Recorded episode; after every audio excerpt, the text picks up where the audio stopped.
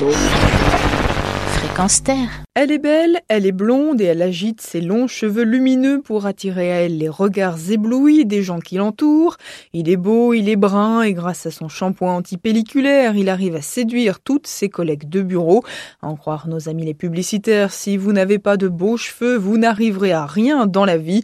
C'est pourquoi il tente de nous faire acheter par bidon d'un litre des shampoings aux propriétés miraculeuses. Alors évidemment, personne n'a envie d'avoir du crin de cheval sur la tête, mais ce n'est pas une raison pour croire à toutes ces promesses, une question est à se poser.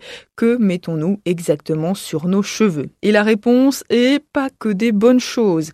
La base d'un shampoing, c'est évidemment de l'eau à laquelle on ajoute des tensioactifs destinés à laver et à faire mousser le produit.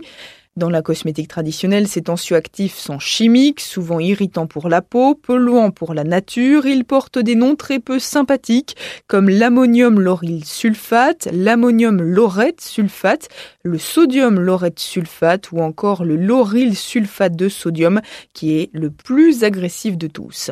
Les tensioactifs acceptés par les labels bio sont en revanche plus doux et d'origine végétale. Alors ils coûtent plus cher que les autres, ce qui explique la différence de prix. Seul autre inconvénient pour celles et ceux qui n'y sont pas habitués, ces tensioactifs doux ont moins de propriétés moussantes que les autres. On a beau s'escrimer, les cheveux ne mousseront donc pas beaucoup, ce qui peut être déroutant puisque nous sommes habitués à nous dire qu'un produit qui mousse lave mieux qu'un autre. Pourtant c'est le contraire.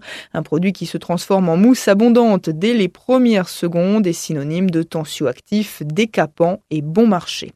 Autre différence entre les shampoings conventionnels et les bio, conservateurs. Les labels bio refusent les parabènes dont l'innocuité est loin d'être prouvée alors qu'ils sont utilisés dans les produits classiques. Concernant les agents surgraissants qui limitent l'agression du shampoing, les marques bio n'utilisent que des corps gras végétaux et non pas d'origine animale. Sachez cependant que le parfum des shampoings bio est parfois un peu décevant au premier abord et que les cheveux sont parfois moins lisses ou moins brillants avec les shampoings naturels qu'avec leurs équivalents synthétiques. Il y a cependant quelques recettes toutes simples pour maximiser vos chances d'avoir des cheveux de star. L'huile d'argan, par exemple, fait merveille sur les cheveux ternes. Il suffit d'en ajouter quelques gouttes dans votre shampoing. Vous pouvez aussi tester cet après-shampoing naturel, masser les cheveux avec de l'eau tiède à laquelle on a ajouté un peu de miel et une cuillère à café de vinaigre de cidre. Ne pas oublier, bien sûr, de rincer. Voilà, c'est parfait. Vous pouvez retrouver toutes les infos de cette chronique sur notre site fréquenceterre.com. Isualberg, chronique consommons durable pour Fréquence